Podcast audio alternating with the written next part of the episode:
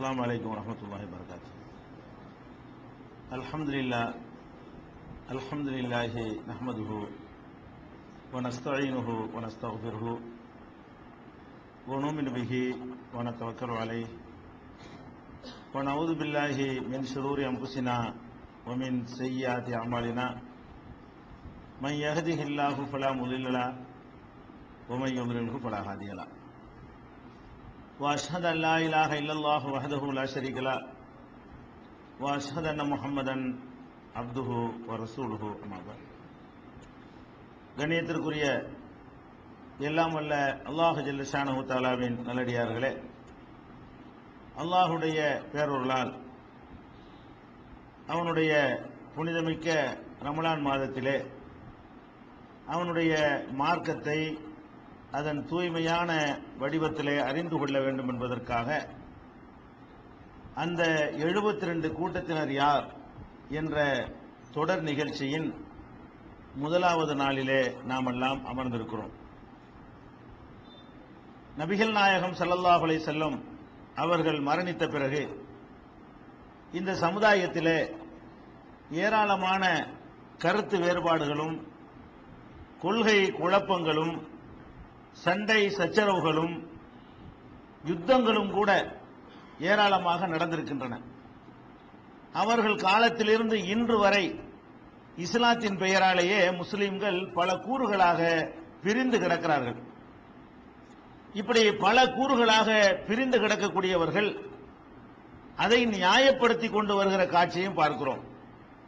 மார்க்க அறிஞர்கள் உளமாக்கல் கருத்து வேறுபாடு கொண்டால் அது சமுதாயத்துக்கு ஒரு ரஹமத்து அது ஒரு பெரிய அருட்கொடை என்று இந்த கருத்து வேறுபாடுகளை எல்லாம் நியாயப்படுத்துகிற காட்சியும் நாம் இன்றைக்கு பார்க்கிறோம். நிறைய கூறுகளாக பிரிந்து கிடக்கிறார்கள். பிரிந்து கிடந்தும் கூட என்ன செய்கிறார்கள் என்றால் நமக்குள்ள உள்ள இந்த கருத்து வேறுபாடு ஒரு பெரிய கிருப. அல்லாஹ் கொடுத்திருக்கிற ஒரு கிஃப்ட் ஒவ்வொருத்தரும் தங்களுக்கு வசதியானதை ஏற்றுக்கொண்டு போகலாம்.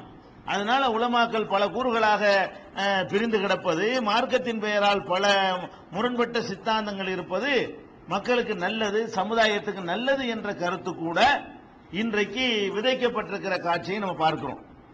நபிகள் நாயகம் சல்லாஹ் அலை செல்லம் அவர்களுக்கு பிறகு இன்றைக்கு வரை இப்படி பிளவுகள் ஏற்படுகிறதே இது மார்க்க அடிப்படையில் நல்லதா எல்லாம் சரிதான் என்ற நிலையில் நம்ம நடந்து கொள்வதா அல்லது இருக்கிற இந்த பிளவுகள்ல இந்த கூட்டங்கள்ல எது சரியானது என்று ஆய்வு செய்து அதுல நல்லதை தேர்ந்தெடுத்துக் கொள்வதா என்ற அடிப்படையை நாம் முதலில் புரிந்து கொள்ள வேண்டும்.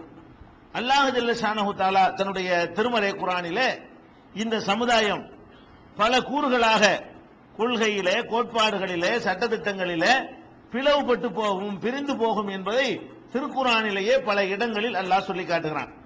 எப்படி சொல்கிறான் என்று சொன்னால் உலவுஷா அல்லாஹு லஜாலக்கும் உம்மத்தம் வாஹிதா. அல்லாஹ் நாடி இருந்தால் உங்கள் அனைவரையும் முஸ்லிம்களை பார்த்தா அல்லாஹ் சொல்லி காட்டுகிறான். உங்கள் அனைவரையும் ஒரு சமுதாயமாக அல்லாஹ் ஆக்கியிருப்பான். நான் நினைத்திருந்தால் உங்க எல்லாரையும் எழுபத்தி ரெண்டு கூட்டமா ஐம்பத்தி ரெண்டு கூட்டமா ஆக்கியிருக்க மாட்டேன். ஒரே ஒரு சமுதாயமாகவே ஆக்கி இருப்பேன் வலாக்கின் எவ்வளவுக்கும் பீமா ஆத்தாக்கும். உங்களுக்கு அவன் தந்திருக்கிற இந்த மார்க்கத்திலே உங்களை சோதித்து பார்ப்பதற்காக வேண்டி உங்களை பல கூறுகளாக ஆக்கியிருக்கிறான். ஹைராத். எது நல்லதோ அதை நோக்கி நீங்கள் முந்திக் கொள்ளுங்கள். சும்மா இளைய மர்ஜுவுக்கும் ஜமி இளல்லாஹி மர்ஜுவுக்கும் ஜமியா. நீங்கள் அனைவரும் திரும்பி வருவது அல்லாவிடத்தில் தான் என்று சொல்லிவிட்டு நப்பிவுக்கும் பிமா குன்தும் பீஹி தக்தலிபூன் நீங்கள் எதிலே முரண்பட்டு இருந்தீர்களோ அதுல உண்மை எது என்பதை அன்றைக்கு உங்களுக்கு நான் சொல்லி தருவேன். நீங்க முரண்பட்டு எல்லாம் சரி நினைச்சிட்டு இருக்கிறீங்க. அன்னைக்கு நான் சொல்லுவேன் இதுல எது சரிங்கிறத. அதனால நீங்க கவனமா இருந்துக்கிறீங்க நல்லா எல்லாம் சரின்னு ஒத்துக்கிறல நீங்கள் பலது கூறாக பிரிந்து போயிருக்கிறீர்கள். அதுக்கு மறுமையில ஒரு கொஸ்டின் இருக்கிறது. அது நான் தான் உண்மையை விளக்குவேன் என்று சொல்வதன் மூலமாக நம்ம பிளவுபட்டு போவோம் என்பதையும் அல்லாஹ் சொல்றான். அந்த பிளவு வந்து அல்லாவுக்கு விருப்பமானது இல்ல. நான் உங்களுக்கு விளக்குவேன் அறிவிப்பேன் அப்படின்னு சொன்னா அதுக்கு தண்டிப்பான்னு அர்த்தம். இந்த கருத்துப்பட அஞ்சாவது அத்தியாயத்தில் நாற்பத்தி எட்டாவது வசனத்தில் அல்லாஹ் சொல்லி காட்டுகிறான். அதே மாதிரி இந்த சமுதாயம் பிளவுபடும் என்பதையும் அப்படி பிளவுபடுவது கொள்கை அளவில் பிளவுபடுவது நல்லது இல்லை என்பதையும் வேறொரு இடத்துல சொல்லும் பொழுது அல்லாஹ் சொல்கிறான் குல் நபியை நீங்கள் சொல்லுங்கள். அகைரல்லாஹி அபுகி ரப்பா. அல்லாஹுவை தவிர வேறு கடவுளை நான் தேடுவேனா? ஒகுவ ரப்பு குள்ளி செய்யின் அனைத்து பொருட்களுக்கும் அவன்தான் எஜமானனாக அதிபதியாக இருக்கிறான். வலா தக்சிபு குல்லு நப்சின் இல்ல அலைஹா. ஒவ்வொருவனும் தனக்கு எதிராகவே பாடுபோ காரியங்கள் செய்து கொண்டிருக்கிறான். வலா தசிர் வாசிரத்தின் விசிற உகுரா ஒருவனுடைய சுமையை இன்னொருத்தன் சுமக்கவே முடியாது என்று நபியை நீங்கள் சொல்லுங்கள். சொல்லிட்டு அல்ல அடுத்து வைக்கிறான் ஆப்பு வைக்கிறான். சும்மையிலா ரப்பிக்கும் மர்ஜிவுக்கும். பிறகு உங்களுடைய திரும்புதல் என்னிடத்தில் தான் இருக்கிறது. நப்பியுக்கும் பிமா குந்தும் பிஹி தக்தலிபூன். நீங்கள் எதிலே முரண்பட்டு கொண்டிருந்தீர்களோ அது பற்றிய உண்மை நிலையை நான் உங்களுக்கு தெரிவிக்குவேன் என்று ஆறாவது அத்தியாயத்தில் நூத்தி அறுபத்தி நாலாவது வசனத்திலே அல்லாஹ் சொல்லி காட்டுகிறான்.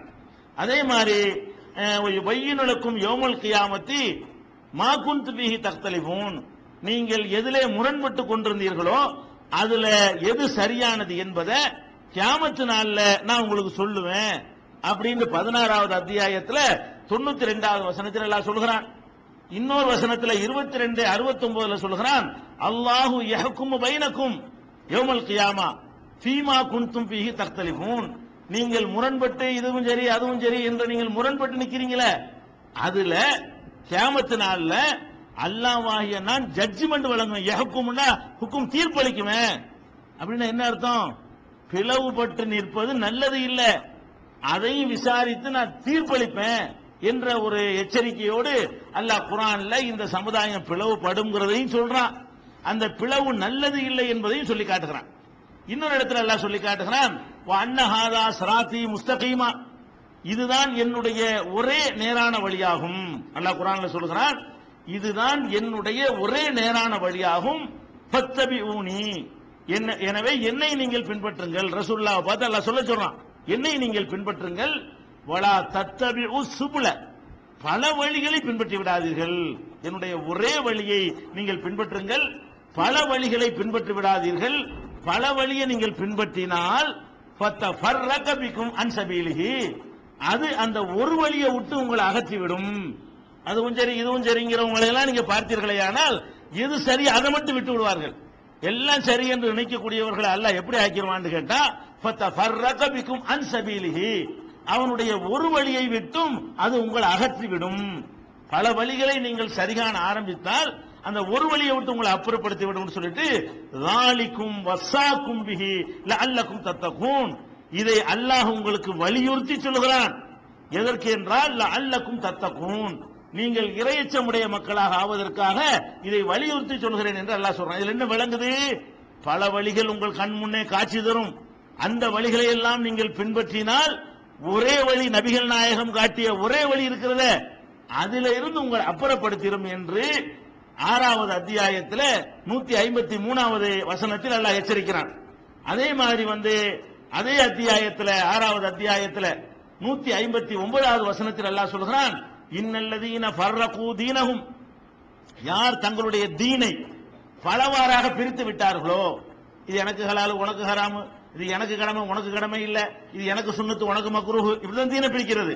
தங்களுடைய தீனை தங்களுடைய மார்க்கத்தை பலவாறாக பிரித்து கானு ஷியான் பல குழுக்களாக யார் ஆகிவிட்டார்களோ லெஸ்தமின் முகமதே நீங்கள் அவர்களோடு எந்த வகையான ஒட்டு உறவும் உங்களுக்கு கிடையாது.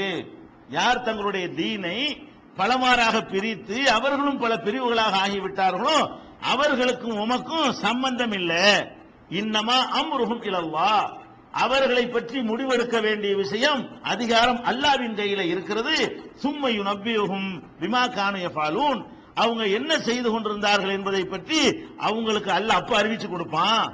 என்று இந்த தீனை பலவாறாக பிரிக்க கூடாது என்று திருமறை குரான்ல அல்லாஹ் சொல்லி காட்டுகிறான். இது வந்து இந்த தீனை பிரிக்க கூடாது என்று ரசூல்லாவுக்கு மட்டும் சொன்னது இல்லை. எல்லா நபிமார்களுக்கும் இதைத்தான் அல்லாஹ் சொன்னான். ஒவ்வொரு நபியை அனுப்பும் பொழுது அல்லாஹ் என்ன சொன்னான்னு கேட்டா இந்த தீன நபி கொண்டு வந்தார்ல அதோட நிப்பாட்டிக்கிறங்க. அதுக்கப்புறம் நீங்களா மார்க்கத்தை உருவாக்கி கொண்டு பல கூறுகளாக பிரிஞ்சிடாதீங்க என்று ஷரா அலக்கும் இன தீனி மா வசாபிஹி நூஹன் நூகுக்கு எதை அல்லாஹ் வலியுறுத்தினானோ அதைத்தான் உங்களுக்கும் மார்க்கமாக்கி இருக்கிறான் உங்களுக்கு புது மார்க்கம் ஒண்ணு வந்துடல. நூகு நபிக்கு எந்த மார்க்கத்தை அல்லாஹ் வலியுறுத்தினானோ அதைத்தான் உங்களுக்கும் தந்திருக்கிறான். வல்லதி அவுஹைனா இலைக்க ஒமா வசைனா பிஹி இப்ராஹிம ஓ மூசா ஓ ஈசா. ஈசாவுக்கும் மூசாவுக்கும் இப்ராஹிமுக்கும் எதை நாம் வலியுறுத்தினோமோ அதைத்தான் உங்களுக்கும் வலியுறுத்துகிறோம். அது என்ன வலியுறுத்துதல் தெரியுமா? அன் அகீமுத்தீன ஒலா தஃபர்ரகு ஃபீஹி. தீனை நிலைநாட்டுங்கள் தீனில் பிரிந்து விடாதீர்கள். நீங்க பிரிஞ்சிடாதீங்க நல்லா சொல்லல. தீனை நிலைநாட்டுங்கள் எதுல பிரிஞ்சிடாதீங்க? தீனில பிரிஞ்சிடாதீங்க. மார்க்கத்தில் நீங்கள் பிரிவினை கொண்டு விடாதீர்கள் என்பதுதான் உனக்கு சொன்ன மார்க்கம் இதுதான். நூகுக்கு இதைத்தான் சொல்லி இருக்கிறேன் இப்ராஹிமுக்கு இதைத்தான் சொல்லி இருக்கிறேன் மூசாவுக்கு இதைத்தான் சொல்லி இருக்கிறேன் ஈசாவுக்கு இதைத்தான் சொல்லி இருக்கிறேன் அதைத்தான் உங்களுக்கும் சொல்கிறோம் மார்க்கத்தில் பிரிஞ்சு விடாதீர்கள் என்று அல்லாஹ் திருமறை குரான்ல எச்சரிக்கை செய்கிறான்.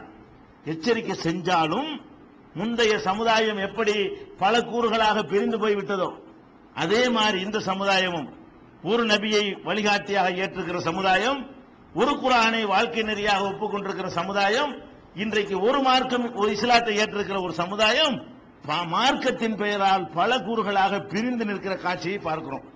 இதை பற்றி நபிகள் நாயகம் ஸல்லல்லாஹு அலைஹி வஸல்லம் அவர்கள் தெளிவா நமக்கு எச்சரிக்கை பண்ணாங்க. எப்படி தெளிவா எச்சரிக்கை பண்றாங்க? உங்களுக்கு முன்னால் யகூதிகளும் நசாராக்களும் இருந்தார்கள். உங்களுக்கு முந்தின சமுதாயம். யூதர்களும் நசாராக்களும் உங்களுக்கு முன்னால் இருந்தார்கள். அவங்களெல்லாம் என்ன பண்ணிட்டாங்கன்னு கேட்டா எழுபத்தி ரெண்டு கூட்டங்களாக பிரிந்து போயிட்டார்கள். ஒரு நபி தான் ஒரு மூசா நபியை பின்பற்றக்கூடியவங்க தான் அவங்க. இவங்க ஒரு ஈசா நபியை பின்பற்றக்கூடியவங்க தான். ஆனாலும் எப்படி ஆயிட்டாங்கன்னு கேட்டா ஈசா நபிக்கும் நபிகள் நாயகத்துக்கு மத்தியில் எவ்வளவு வருஷம்? ஐநூத்தி சிச்சம் வருஷம் தான் ஈசா நபியுடைய காலத்திற்கும் அவங்க உயர்த்தப்படுவதற்கும் நபிகள் நாயகம் ஸல்லல்லாஹு அலைசல்லம் அவர்கள் இறை தூதர் என்று சொல்வதற்கும் இடைப்பட்ட காலம் ஐநூத்தி எழுபது ஆண்டுகள் தான் ஆகுது. இந்த ஐநூத்தி எழுபதுல இருந்து அறுநூறு அந்த அறுநூறு ஆண்டுகளுக்கு உள்ள என்ன ஆயிடுச்சுன்னு சொன்னா அவங்களே 72 ரெண்டா பிரிஞ்சு போயிட்டாங்க. ஒரு அறுநூறு வருஷத்துக்குள்ள. பத்தாயிரம் வருஷம்லாம் ஆயிரல ஈசா நபிக்கு நபிகள் நாயகம் செல்லல்லா அலிசலத்துக்கு உள்ள இடைவெளி ரொம்ப குறைவு. அந்த குறைந்த இடைவெளியிலேயே நபிகள் நாயகம் காலத்துல பாக்குறாங்க நசாராக்கள் ஈசா நபியுடைய சமுதாயமே 72 ரெண்டு துண்டுகளாக பிரிந்து கிடக்கிற காட்சியை பாக்குறாங்க. அதே மாதிரி வந்து யகூதிகளை பாக்குறாங்க யூதர்களை. அவங்களும் அதே மாதிரி 72 ரெண்டு கூறுகளாக பிரிந்து கிடக்கிற காட்சியை பார்க்கிறாங்க. பார்த்துட்டு தான் சொன்னாங்க இன்ன பணி இஸ்ராயில நபிசல்லா செல்லம் சொன்னார்கள் இன்னபனி இஸ்ராயில இஸ்ராயீல இஃப்தரகு அலா எஹதாவ வ இஸ்ரவேல் சமுதாயத்தவர்கள் எழுபத்தி ஒரு கூட்டமாக பிரிந்து போனார்கள். இன்னொரு அறிவிப்புல எழுபத்தி இரண்டு கூட்டமாக பிரிந்து போய் விட்டார்கள். ஒத்தப்தரிக்கு உம்மதி அலா சலாசி வ என்னுடைய சமுதாயம் எழுபத்தி மூணு கூட்டமாக பிரியும். அல்லாவும் சொல்றான் நீங்க பிரிவீங்கன்னு நீங்க முரண்படுவீங்க. ஆள் ஆளுக்கு குழப்பிக்கிறீங்க மார்க்கத்தை துண்டு துண்டு ஆக்குவீங்க. அதுக்கெல்லாம் ஜட்ஜ்மெண்ட் இருக்கிறது. நான் தீர்ப்பளிக்க போறேன் என்று அல்லாவும் திருமறையில எச்சரிக்கிறான். நபிகள் நாயகம் சல்லாஹ் அலைஹி அவர்கள் பட்டியல் போட்டு எச்சரிக்கிறாங்க. எத்தனையா பிரிவோம்? எத்தனை அளவுக்கு இந்த பிரிவு இருக்கு? ஒரு ரெண்டு மூணா பிரிஞ்சிருவோமா? ஒரு அஞ்சாறு துண்டா பிரிஞ்சு கிடப்போமா? இல்ல. எழுபத்தி மூணு அதோட ஒரு பங்கு தாண்டி போவீங்க. அவன்லாம் எழுபத்தி ஒன்னு அல்லது எழுபத்தி ரெண்டு சொன்னா நீங்கள் எழுபத்தி மூன்று பிரிவுகளாக பிரிவீர்கள். அப்ப எல்லாமே எழுபத்தி மூணா பிரிஞ்சிருது. குல்லு ஹாஃபின்னார் எழுபத்தி மூணுல எல்லாமே நரகத்திற்கு போகும் இல்லா மில்லத்தம் வாஹிதா. ஒரே ஒரு கூட்டத்தை தவிர நபிகள் நாயகன் சொல்றாங்க எல்லா கூட்டமும் நரகத்திற்கு போகும். எழுபத்தி ரெண்டு கூட்டமா? எழுபத்தி மூணா பிரிவீங்க. எழுபத்தி மூணு எல்லாம் நரகத்திற்கு போகும். ஒன்ன தவிர ஒன்ன தவிர கழிச்சா எத்தனைப்ப எழுபத்தி ரெண்டு. அப்ப எழுபத்தி ரெண்டு கூட்டங்கள் வந்து நரகத்திற்கு போகும் ஒரே ஒரு கூட்டம் தான் சொர்க்கத்துக்கு போகும் என்று நபிகள் நாயகம் ஸல்லல்லாஹு செல்லம் சொல்கிறார்கள். இதுவரைக்கும் உள்ள இந்த செய்தியை எல்லா உலமாக்களும் சொல்வார்கள். இப்ப நான் வாசித்த வரைக்கும் உள்ள இந்த செய்தி இருக்கு பாருங்க. எல்லா உலமாக்களும் சொல்லிட்டு என்ன செய்வாங்கன்னா நம்ம தான் அந்த ஒரு கூட்டம். அதாவது ஒவ்வொருத்தரும் ஒவ்வொரு குரூப் என்ன செய்வாங்க? அவங்க இந்த 72 ரெண்டு மூணு எழுபத்தி மூணு வாசிப்பாங்க. எழுபத்தி மூணு வாசிச்சுட்டு என்ன செய்வாங்க? எழுபத்தி மூணு பார்த்தீங்களா? எழுபத்தி மூணுல எழுபத்தி ரெண்டு நரகம். ஒண்ணுதான் சொர்க்கம். அந்த ஒண்ணு யார் தெரியுமா? நம்ம தான் அப்படிம்பாங்க. அதே மாதிரி நம்ம தான் நம்ம சொல்லிக்கிறோம் அப்படி நம்மளும் சொல்லிட்டு இருக்கிறோம். அவங்க நாங்க தான் சொல்லிட்டு இருக்கிறாங்க. எல்லாத்துக்கும் என்ன காரணம் தெரியுமா? இது இந்த ஹதீஸ் இன்னும் கொஞ்சம் இருக்குது. இதோட நிறுத்திக்கிடுவாங்க நபிகள் நாயகம் சல்லா அலைஹி வஸல்லம் அவர்கள் ஆளாளுக்கு இஷ்டப்படி வளைக்கிற மாதிரி மார்க்கத்தை தரல. எங்கேயாவது இஷ்டப்படி வளைக்கிறது தென்பட்டுச்சுன்னு சொன்னா அங்க என்னமோ ஒரு இருட்டடிப்பு நடந்திருக்கு நீங்க விளங்கிடணும். அல்லாவுடைய ரசூல் சொன்னது தெளிவான மார்க்கம். தெளிவான மார்க்கத்தில் ஒவ்வொருத்தரும் நான் தான் சொல்ற அளவுக்குலாம் வழி இருக்காது. சொல்றான்னு சொன்னா என்னவா இருக்கேன் எடுத்து கொண்டாத. அந்த டெக்ஸ்ட் எடுத்துட்டு வா. முழுசா காட்டு. அப்படின்னு சொன்னீங்கன்னு சொன்னா எல்லாம் நான் இல்லை நீ இல்லைன்னு எல்லாம் ஓடி போயிரும். கடைசியில ஒண்ணுதான் தான் அந்த ஒண்ணு என்னன்னு நமக்கு பளிச்சுன்னு தெரியும். அப்ப அந்த ஒரு கூட்டத்தை தவிரண்ட உடனே அடுத்து வருது அந்த ஹதீஸ் தொடர்கிறது. பகீல நபித்தோழர்களால் நபிகள் நாயகம் சல்லல்லாஹ் அலைஹி செல்லம் அவங்கள்ட்ட கேள்வி கேட்கப்படுகிறது மல் வாஹிதா? அந்த ஒரு கூட்டம் எதுன்னு சொல்லுங்க. 72 ரெண்டு நரகத்தை 72 நமக்கு தேவையே இல்லை. அது தெரிஞ்சு நமக்கு என்ன ஆக போகுது? இந்த ஒன்றை சொல்லுங்கிறாங்க அந்த ஒரு கூட்டம் எதுன்னு சொல்லுங்க அதுல நாங்க இருந்துட்டு போயிடுறோம். 72 ரெண்டு நரகம் போகுதுல ஒன்னு தானே சொர்க்கம் போகுதுன்னு சொல்றீங்க? அந்த சொர்க்கத்துக்கு போகிற அந்த ஒரு கூட்டம் எது? என்று சகாபாக்கள் கே- இந்த கேள்வியை தான் மறைச்சிருவாங்க. அதாவது 72 ரெண்டு கூட்டம் நரகத்துக்கு போவோம் ஒரு கூட்டம் சொர்க்கத்துக்கு போகணும்னு சொல்லுவாங்களே தவிர அந்த ஒரு கூட்டம் எதுன்னு ரசூல்ல வழக்கு கடமைப்பட்டிருக்காங்களா இல்லையா? அல்லாவுடைய ரசூல் மொட்டையாவை சொல்லிட்டு போவாங்க. 72 ரெண்டு நரகம் ஒன்னு சொர்க்கம் இப்படி சொல்லிட்டு போனா என்ன நன்மை இதனால? இதனால என்ன நேர்வழி இருக்கிறது? இதுல என்ன போதனை இருக்கிறது? இதை வச்சு யார் திருந்த இயலும் இந்த அளவுக்கு ரசூல்லா சொன்னாங்கன்னு வைங்களேன். இப்படி சொல்லி இருப்பாங்களா?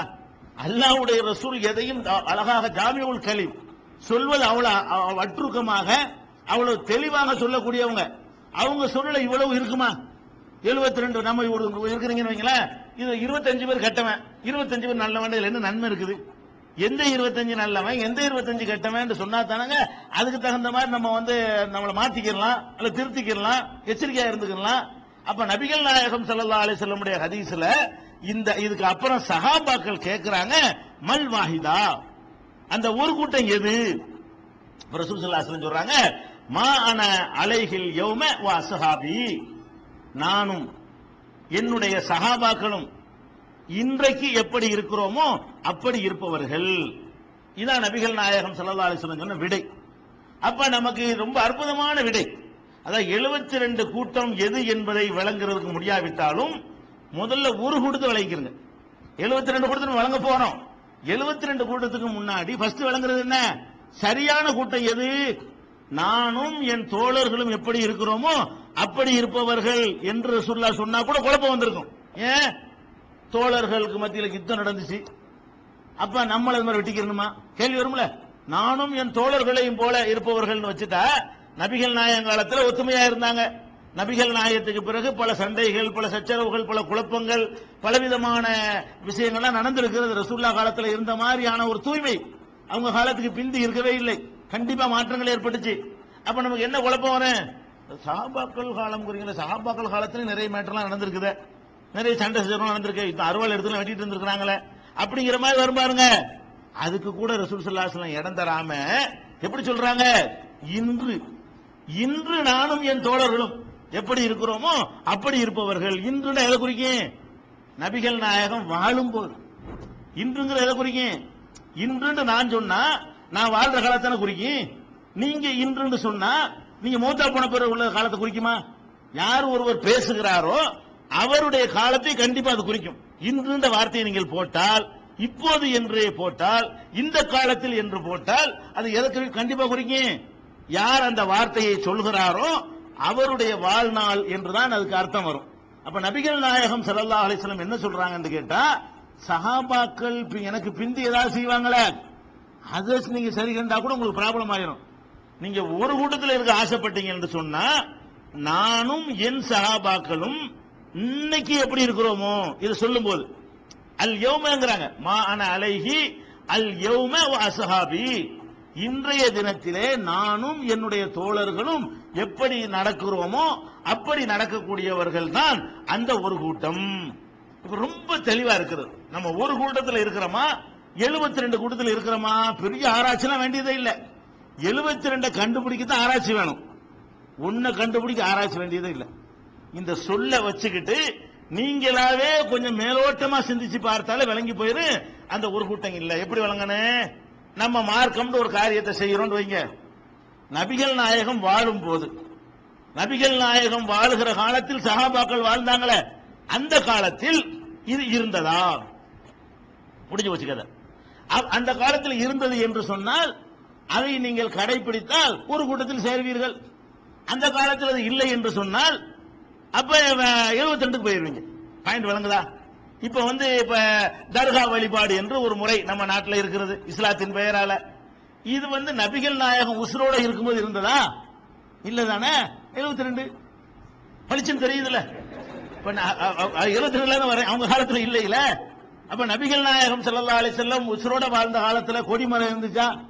இல்ல. அப்ப இப்ப இருக்குதே. எழுபத்தி ரெண்டு. ஈஸியா விளங்குதா? பெரிய ஆராய்ச்சி வேணுமா இதுக்கு? ஒரு கண்டுபிடிப்பு ரொம்ப சிம்பிள் நேர்வழி எதுன்னு கண்டுபிடிக்கிறத இவ்வளவு தெளிவான வார்த்தைகளை போட்டு ரசூல்லா என்ன சொல்றாங்க? நானும் அதை செஞ்சிருக்கணும் என் சகாபாக்களும் செஞ்சிருக்கணும் நான் வாழ்ந்த காலத்தில் அதை செஞ்சிருக்கணும். அதுதான் மார்க்கம். அதுல இருந்தா தான் அந்த ஒரு கூட்டம். அதுல இருந்தா தான் சொர்க்கம். முடிஞ்சு போச்சா கதை?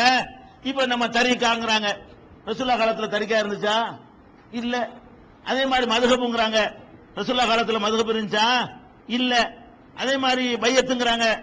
ரசுல்லா காலத்துல அதெல்லாம் வருது. கொள்கை குழப்பங்களை பின்னாடி நான் கொண்டு வருவேன். அது ரசுல்லா காலத்துல இருந்துச்சா? அது இருக்கவில்லை.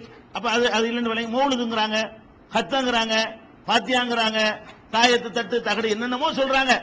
இதுகளெல்லாம் உடனே ஒரு கேள்வி அந்த உலமாக்கள்கிட்ட கேளுங்க. இது நபிகள் நாயக வாழ்ந்த காலத்தில் இருந்ததா? பின்னாடி வந்ததான்னு கேளுங்க. அவங்களே பின்னாடி வந்து சொல்லுவாங்க. எந்த உலமாட்டையும் கேளுங்க. மதுஹபு நபிகள் நாயகம் காலத்தில் இருந்துச்சான்னு கேளுங்க. இப்படி இருந்துச்சுன்னு சொல்லுவாங்க. இந்த இமாம்களும் நபிகள் நாயத்துக்கு பிந்தி வந்த ஆளுக்கு தானே.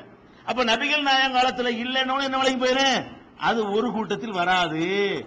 அப்ப யார் ஒருவன் ஒரு தன்னுடைய மார்க்க அனுஷ்டானங்களுக்கு அல்லாஹ் சொன்னால் கொண்டு வா. அல்லாவுடைய ரசூல் சொன்னால் கொண்டு வா. ரசூல்லா காலத்தில் இருந்தால் அதை ஏத்துக்கிறவன் ரசூல்லா காலத்தில் இல்லையா? யார் சொன்னாலும் ஏத்துக்க மாட்டேன். என்று யாரெல்லாம் இருக்கிறார்களோ அவர்கள் தான் அந்த ஒரு கூட்டம் என்பதை நபிகள் நாயகம் செல்லல்லாஹுலே செல்லமுடைய இந்த பொன்மொழி நமக்கு விளக்குகிறதா இல்லையா? சந்தேகத்துக்கு கிடக்கும் எல்லாம் விளக்கிருச்சு. அந்த ஒரு கூட்டத்தில் ஒவ்வொருத்தரும் தங்களை ஒரு கூட்டம் சொல்லுவாங்க. நாங்க தான் அந்த ஒரு கூட்டம் அல்லாவே அப்படியும் ஒரு வசனத்தில் சொல்லி காட்டுகிறான். குல்லு ஹிஸ்பின் விமாலதேகம் பரிஹூன் ஒவ்வொரு கூட்டத்தாரும் தங்கள் என்ன கொள்கையில் இருக்கிறார்களோ அதுல சந்தோஷப்படுவார்கள். அவரவர்கள் எந்த கொள்கையில் இருக்கிறார்களோ அது அவர்களுக்கு சரின்னு படும். அந்த கிரவுண்ட்ல நம்ம பேசவே இல்லை. நம்ம இருக்கிறது சரியா தவறாகிறதுக்கு ஓரத்தில் வச்சிருவோம். இந்த ஹரிசுக்கு என்ன அர்த்தம்? நானும் என் தோழர்களும் இன்றைக்கு எப்படி இருக்கிறோமோ அப்படி இருப்பவர்கள் தான் அந்த ஒரு கூட்டம். இதை நீங்க இந்த கூட்டத்துக்கு வெளியே இருந்து வேணாலும் சிந்திங்க. இந்த கூட்டத்துக்கு உள்ள வந்து வேணாலும் சிந்திங்க. இந்த கூட்டத்தை எதிர்த்துக்கிட்டு வேணாலும் சிந்திங்க. இந்த வார்த்தைக்கு உரியவர்கள் யார்?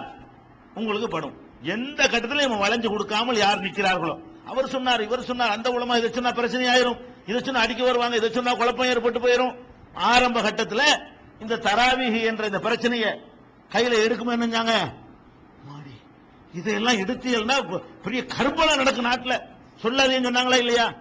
அன்னைக்கு பத்து பேரா இருக்கிற காலத்தில் அஞ்சு பேரா இருக்கிற காலத்தில் நபிகள் நாயகம் சல்லல்லாஹ் செல்லம் அவர்கள் இவ்வளவு இருபது ரக்கா தொழுதது இல்லைன்னு நம்ம கண்ணுக்கு தெரிய வருது.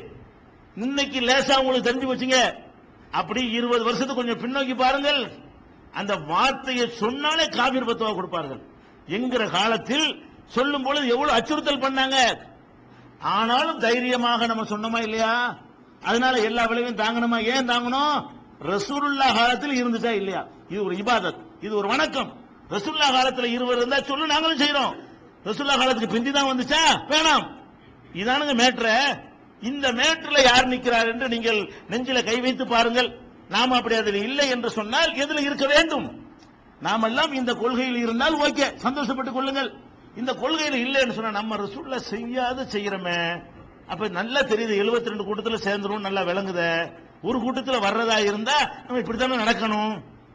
இதை விளங்குமா நம்ம மறுமைக்கு தானே பாடுபடுறோம். இந்த ஒரு கூட்டத்துல சேர்ந்து சொர்க்கத்துக்கு போறதுக்காக இந்த தீனில் இருக்கிறோமா? அல்ல அரசியல் கட்சி நடத்துறோமா? எந்த பக்கம் மெஜாரிட்டி இருக்கிறது? எந்த பக்கம் ஜாஸ்தி இருக்கிறது? யார்கிட்ட நிறைய பள்ளிவாசல் இருக்கிறது? யார்கிட்ட பெரிய பெரிய மூலானாக்கள்? இதுக்காக நம்ம ஒரு மார்க்கத்தில் இருக்கிறோமா? நம்முடைய இந்த வழிபாட்டு முறைகள் மூலமாக சொர்க்கத்திற்கு போவதற்கு இருக்கிறோமா? சொர்க்கத்திற்கு போவதற்கு தான் இருக்கிறோம் என்றால் அதுக்குரிய பாதையை தான் நீங்கள் சிந்திக்க வேண்டும். அதுக்கு அல்லாவுடைய ரசூல் என்ன வழியை உங்களுக்கு சொன்னார்களோ அந்த வழியை தான் தேர்வு செய்ய வேண்டும் என்பதை புரிந்து கொள்ளணும். அதனால அந்த ஒரு கூட்டம் எது என்பதை அதிகம் விளக்க தேவையில்லை. அல்லாஹ்வுடைய ரசூலை அற்புதமாக விளக்கிவிட்டார்கள். இப்ப தெரிஞ்சுக்கிற வேண்டிய விஷயம் என்ன? 72 ரெண்டு கூட்டம் இருக்குல்ல அதுக்கு தான் வரப்போறோம். 72 ரெண்டு கூட்டமாக இந்த சமுதாயம் பிரியும் ரசூல்லா சொன்னாங்கல்ல? சொன்ன உடனே ரசூல்லா நம்பர் போட்டு தான் சொன்னாங்களே தவிர பேரைய சொல்லிட்டு போனாங்க 72 ரெண்டுக்கு சொல்லவே இல்லை. ஹிஜ்ரி முன்னூறுல வாழ்ந்தவங்க. அவங்க ஒரு புஸ்தகம் எழுதுவாங்க. எப்படி? இதுதான் 72 ரெண்டு பட்டியல போட்டுறது. அதுக்கு பிந்தி 72 ரெண்டு வந்திருக்கு. அவங்க என்ன செய்வாங்க? ஹிஜ்ரி முன்னூறுல வந்த எழுதின புஸ்தகங்களை பார்த்தா அதுல 72 ரெண்டு கூட்டம்னு பட்டியல போட்டு வச்சிருக்காங்க ஹிஜ்ரி ஐநூறுல வர்றான் பாருங்க. அவன் என்ன பண்றான்? அவன் ஒரு 72 ரெண்டு பட்டியல போடுவான். அதுல உள்ள சில மைனஸ் பண்ணி இதுல சிலது பிளஸ் சேர்த்து இதான் அந்த 72 ரெண்டு. அப்படியுமா? ஹிஜ்ரி ஐநூறுல 72 ரெண்டு முடிச்ச ஆட்கள்லாம் உண்டு. ஹிஜ்ரி அறுநூறுல புஸ்தகம் எழுதி இதான் 72 ரெண்டு. அவ்வளோ காலத்துல அவ்வளோ வாழ்ந்த காலத்துல அவ்வளோ ஒரு கொள்கை வகுத்து கொண்டு இந்த இவனுலாம் அது வருவாங்க. யாரெல்லாம் கண்ணுக்கு தெரியுதோ யார் யாரெல்லாம் அது தென்படுற அவங்க பேரெல்லாம் எழுதிட்டே வர்றது. 72 ரெண்டு வரலன்னா என்ன செய்யறது? அதுல உள்ள உட்பிரிவு அப்படிலாம் சேர்த்து அதுல அந்த பிரிவு இருக்கு அதுல அந்த ரெண்டு இருக்கு இதுல மூணு பிரிவு இருக்கிறாங்க. இதுல அஞ்சு பிரிவு உங்களுக்குள்ள இருக்குது. ஆக கணக்கு 72 ரெண்டு. அப்படின்னு ஒவ்வொரு பிரிவினரை ஒவ்வொரு காலகட்டத்தில் வாழ்ந்தவர்களும் முன்னூறுலேயே எழுபத்தி ரெண்டு முடித்தவர்கள் இருக்கிறார்கள். ஹிஜ்ரி ஐநூறுல 72 ரெண்டுக்கு லிஸ்ட் போட்டவர்கள் இருக்கிறார்கள். ஹிஜ்ரி எழுநூறுல வந்துகிட்டு 72 ரெண்டுக்கு லிஸ்ட் போட்டவர்கள் இருக்கிறார்கள். ஹிஜ்ரி ஆயிரத்துல போட்டவர்கள் இருக்கிறார்கள். அதே மாதிரி நம்ம ஒரு 72 ரெண்டு லிஸ்ட் போட்டு இதாண்டு சொன்னா அதே மாதிரியான பைத்தியம் இனிமேல் மாறலாம். அந்த 72 ரெண்டு என்பது அவர்கள் முடித்து வைத்தது எப்படி தப்போ நாம இப்ப 72 ரெண்டை இப்ப முடிச்சா அதுவும் தப்பு தான் ஏன்னா இதோட முடிஞ்சு போச்சு அழி அழிஞ்சு போச்சா உலகம்? 72 ரெண்டு என்பது கேம நாள் வரைக்கும் அழிகிற வரைக்கும் வந்துகிட்டு இருக்கிற மொத்தம். ஒரு குறிப்பிட்ட ஜெனரேஷனோட முடிச்சுட்டு இதோட 72 ரெண்டு முடிச்சுன்னு சொல்ல முடியாது. ஏன் நமக்கு தெரிஞ்சு திடீர்னு 19 வந்துச்சு. நமக்கு தெரிஞ்சு திடீர்னு 19 ஒண்ணு வந்துச்சு. 72 ரெண்டுல முடிச்சிருந்தா இது வராது அப்புறம். 72 ரெண்டு அன்னைக்கு முடிச்சிருந்தா இது எப்படி வரும்? இன்னும் என்னென்னவோ வரப்போகுது. கேம நாள் வரைக்கும் என்னென்னவோ வரப்போ அதனால ஒவ்வொரு பேரையா சொல்லி அந்த ஹார்ஜியா அந்த மூசிலா ஆதிரியா ஜஹரியாண்டு சொல்லிட்டு போவதில் அர்த்தம் கிடையாது.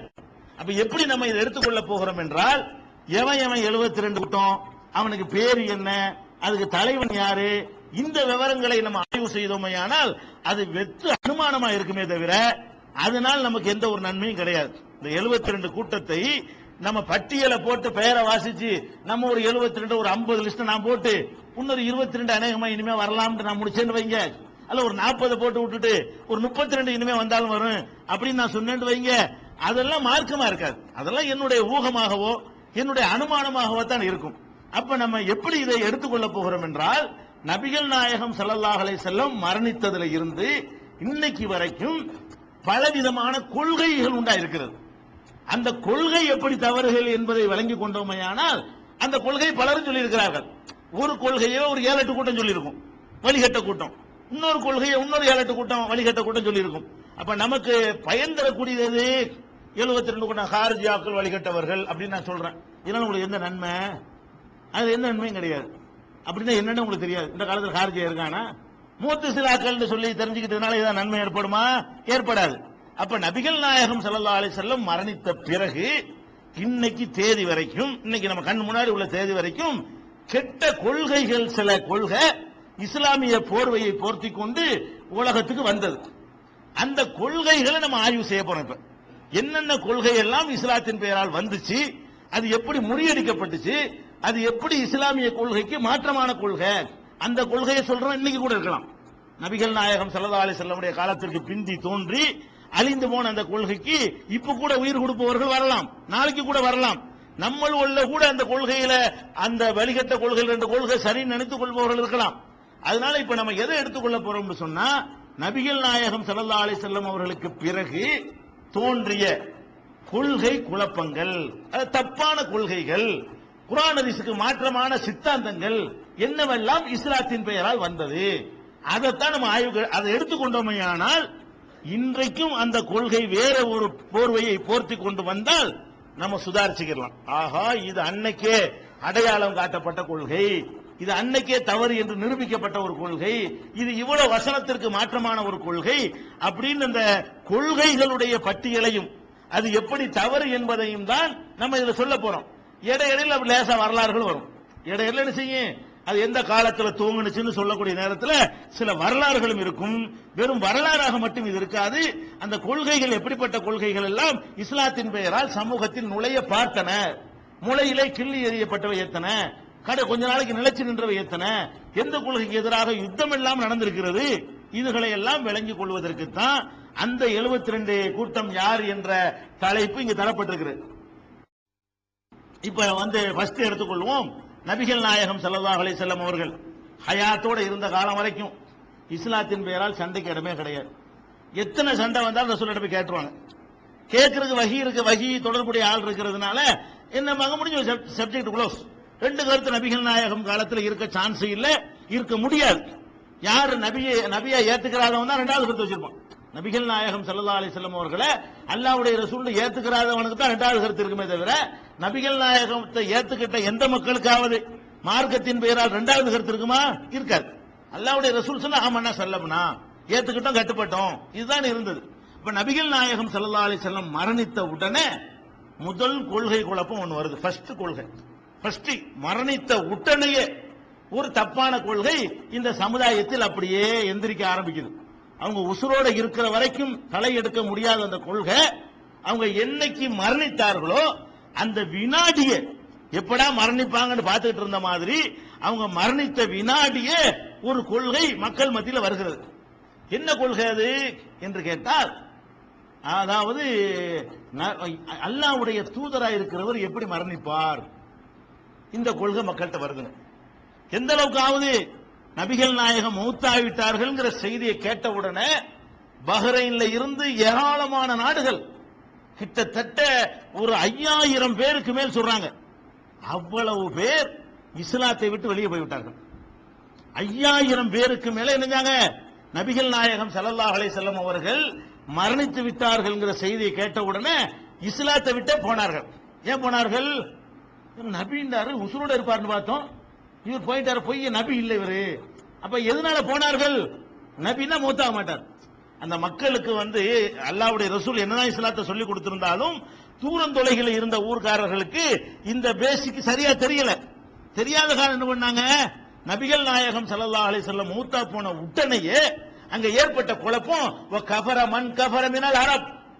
இறந்த உடனே அரபுகளில் யாரெல்லாம் நிராகரிப்பவர்களாக ஆக வேண்டும் என்று அல்லாஹ் எழுதி வைத்தானோ? அவர்கள் எல்லாம் நிராகரித்து விட்டார்கள் என்று ஏராளமான சான்றுகளை நம்ம பார்க்கிறோம். அந்த மாதிரி போயிட்டாங்க. எங்க? சுற்று வட்டாரங்களில் உள்ள ஊர்களில் எல்லாம் அப்படி இப்படி எல்லாம் வந்த வழி திரும்பி போயிட்டாங்க. இஸ்லாமிய நமக்கு வேணாம். ஏன் வேணாம்னு வந்தாங்க? இவர் மூத்தா போயிட்டாரு. ஒரு இறை தூதர் இருக்கணும்ல. சாவக்கூடாதுல்ல இன்னைக்கு வரைக்கும் நம்ம கண்ணு முன்னாடி காட்சி தரணும்ல. அல்லாவுடைய ரசூலுங்கிறாரு. ரசூல் எப்படி இறந்து போவாரு? அப்ப ஃபர்ஸ்ட் ஏற்பட்ட குழப்பம் என்ன? இறை தூதர்கள் இறக்க மாட்டார்கள். நம்ம என்ன செய்யறோம்? அதுக்கு கீழே மகான்களை இருக்க மாட்டாருன்னு சொல்லிட்டு தெரியலாம் பாருங்க அந்த இந்த இந்த பேச இந்த பேச நீங்க விளங்கி இருந்தீங்கன்னா இதுக்கு இதுக்கு ஒட்டி வரக்கூடிய இதுக்கு ரிலேட்டிவா என்னென்ன கொள்கைகள் இன்னைக்கு இருக்குதோ அதெல்லாம் தப்பு நீங்க விளங்கிடலாம். அப்ப இந்த கொள்கை எப்படி வருதுன்னு கேட்டா நபிகள் நாயகம் சல்லா அலிஸ்லாம் இறந்து கிடக்குறாங்க. இறந்த உடனே உமர் அலில்லாஹ் தான் ஃபர்ஸ்ட் அந்த நேரத்தில் வந்து ஆலியாங்கிற பகுதிக்கு அபுபக்கர் போயிட்டாங்க. மூத்தா போகும்போது ஸ்பாட்ல இல்ல. யாரு?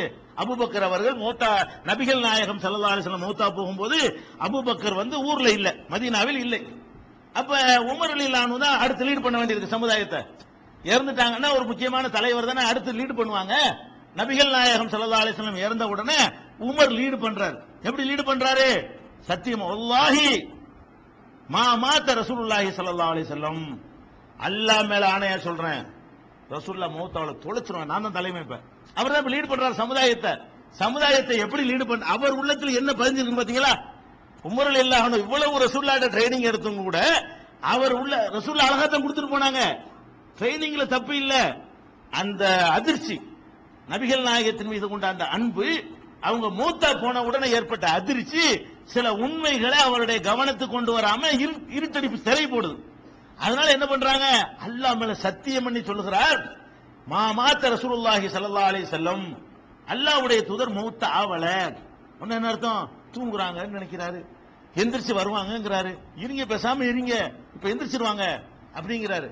இவர் யார்? உமரல் இல்லாமல் லேசப்பட்டாளா அந்த உம்மத்திலேயே நபிகள் நாயகம் சல்லா அலி செல்லம் அவர்கள் ஆண்களில் அறிவுக்கு ஒருவரை சா- சாட்சி சொல்லி இருக்கிறார்கள் நற்சான்று சொல்லி இருக்கிறார்கள் என்றால் இவருக்கு தான் சொல்லி இருக்கிறாங்க பல விஷயங்களில் நபிகள் நாயகம் சல்லா அலைஹி ஒரு கருத்தை சொல்வார்கள்.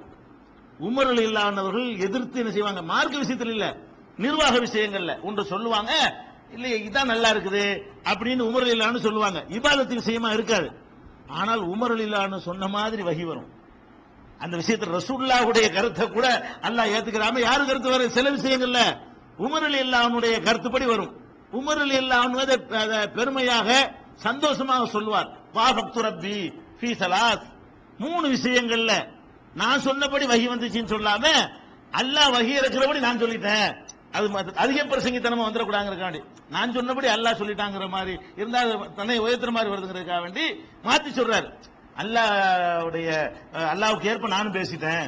நான் பேசின மாதிரி வகி வந்துச்சுன்னா அவர் சொல்லணும் கரெக்டான வார்த்தை. அவர் என்ன செய்யறது? வாகப்து ரப்பி பி சலாத்துங்கிறார். மூணு விஷயங்கள்ல அல்லாவுக்கு அல்லாஹ் சொன்னதை நானும் சொல்லிட்டேன் அப்படிங்கிற கருத்துப்பட சொல்றாரு.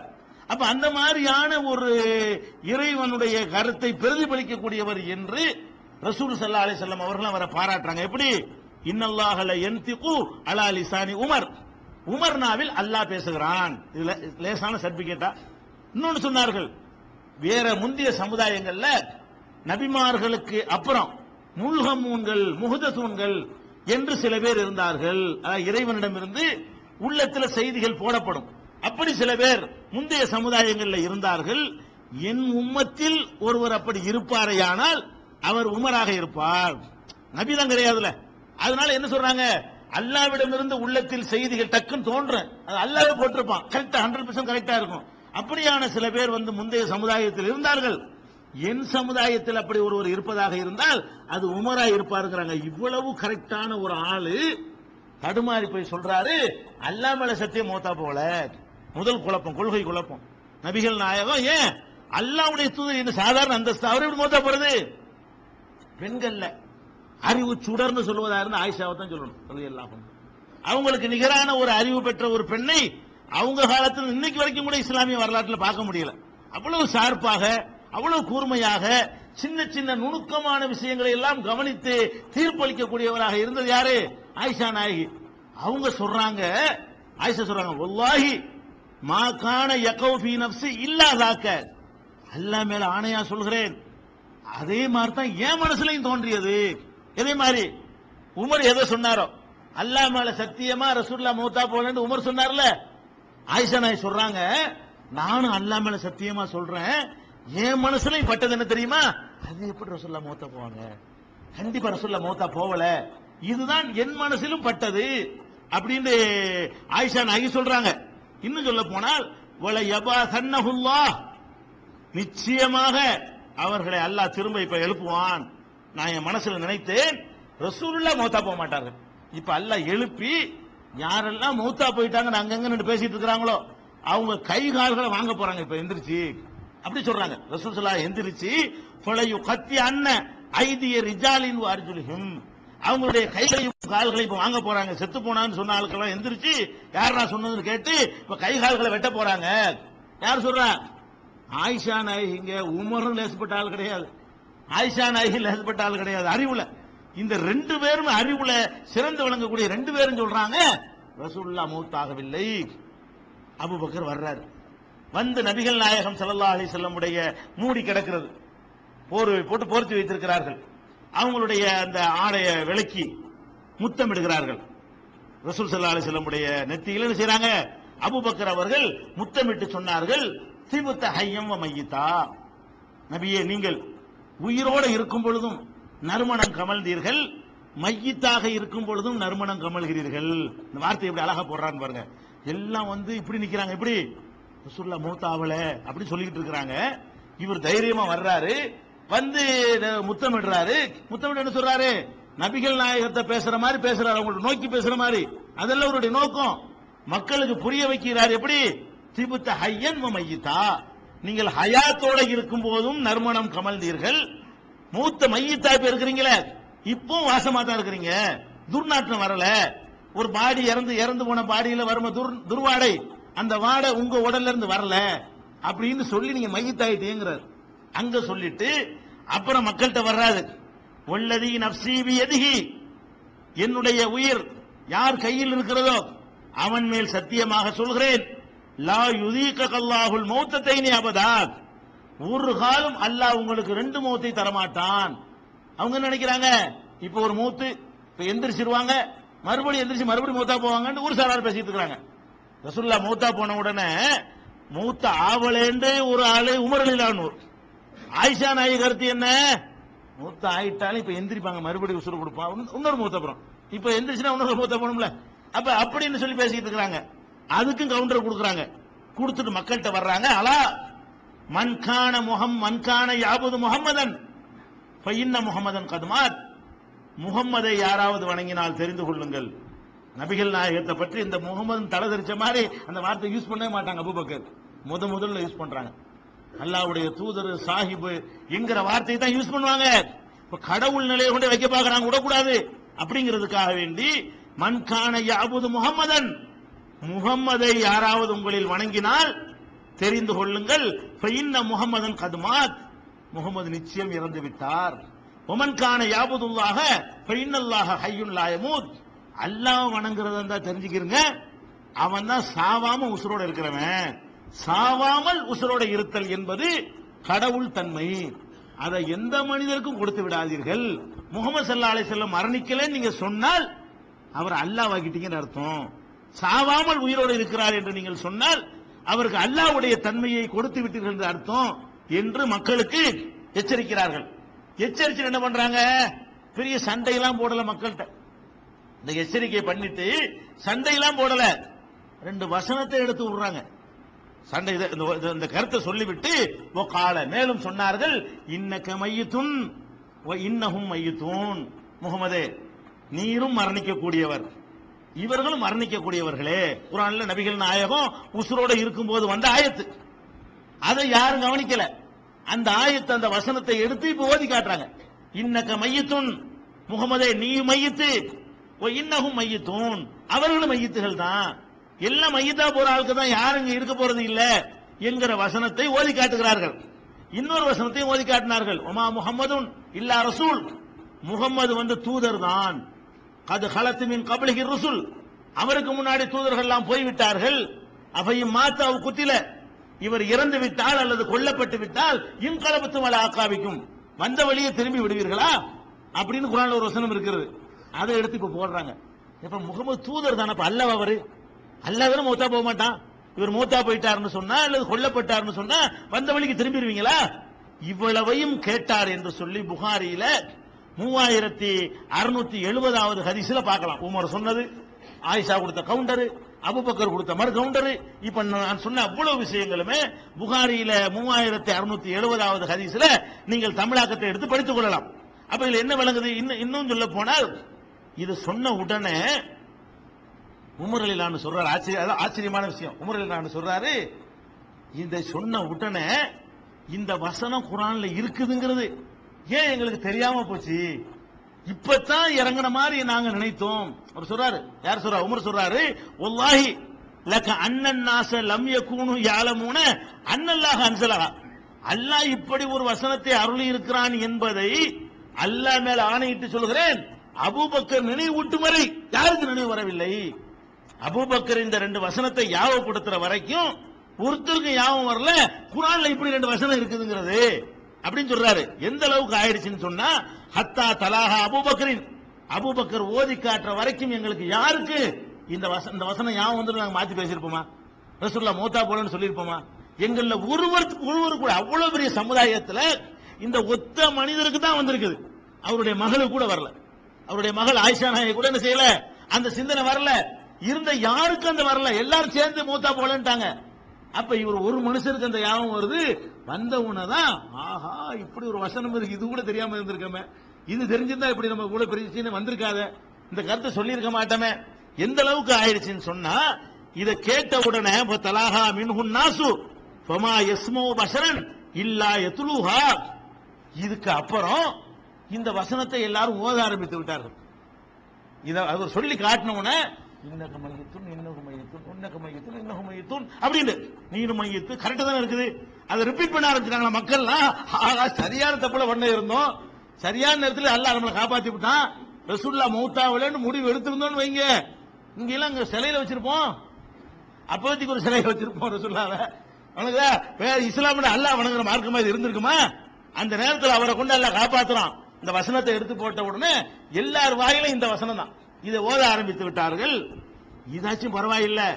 உமர் சொல்றாரு இந்த சம்பவத்தை நீங்கள் பார்க்கிறாருன்னா புகாரியில ஆயிரத்தி இருநூத்தி நாற்பத்தி ரெண்டாவது வசனத்துல ஆயிரத்தி இருநூத்தி நாற்பத்தி ரெண்டாவது ஹதீஸ்ல என்ன இருக்கிறது? இந்த வசனத்தை இவர் ஓதி காட்டுறதுக்கு முன்னாடி வரைக்கும் இப்படி ஒண்ணு இருக்குங்கிற யார் யாவத்துக்கும் வரல. அதுக்கப்புறம் ஒவ்வொருத்தர் வாயிலும் இந்த வசனங்கள் தான். என்று உமரில் அலி சொன்ன செய்தி புகாரியில ஆயிரத்தி இருநூத்தி நாற்பத்தி ரெண்டாவது ஹதீஸ்ல இருப்பதை பார்க்கிறோம். இதை விட கடுமையான ஒரு வார்த்தை கூட உமர் சொல்றாரு. நான் வாழெடுத்து வெட்டிடுவேன் என்றார்ல. யாராவது ரசூல்லா மூத்தா போனா சொன்னீங்கன்னா தலையை சீவிட வேண்டார் அவர்கிட்ட எப்படிப்பட்ட மாற்றத்தை இந்த வசனம் ஏற்படுச்சுன்னு சொன்னா இந்த வசனத்தை நான் கேட்ட உடனே என் கால்கள் தளர்ந்து என் உடம்பு கனத்து போய் என் பாரத்தை என் கால் தாங்க முடியாத அளவுக்கு போய் அதாவது சில விஷயங்கள் வந்து ஒரு டென்ஷன் ஆயிட்டோன்னு வைங்க ஒரு அதிர்ச்சி ஆயிட்டோன்னு வைங்க அப்படி ஏற்படுற மயக்கத்துல நம்மளே நமக்கு கனமாகி போய் நம்ம காலே நம்மளை தாங்காம போய் நறுக்குன்னு உட்கார்ந்துருவோம். உட்கார்ந்துட்டாங்கிறாரு அவர். உமர் சொல்றாரு ஆக என்ன வேலை செய்ய இருந்தோம்? எவ்வளவு பெரிய மிஸ்டேக் செய்ய இருந்தோம்? இந்த மனுஷன் இந்த ரெண்டு வசனத்தை வாசித்து காட்டலன்னு சொன்னா எவ்வளவு பெரிய ராங்க படுகொலியில போய் தள்ளி இருப்பாங்க. நரக படுகொலிக்கு போய் சேர்ந்திருப்போமே. இதை நினைத்த மாத்திரத்திலேயே என் கணத்தை என் காலுக்கு தாங்க முடியவில்லை. நான் அப்படியே நச்சுன்னு உட்கார்ந்துட்டேன் தரையில உட்கார்ந்துட்டேன். என்னால் நிற்க இயலங்கிறாரு யாருக்கு?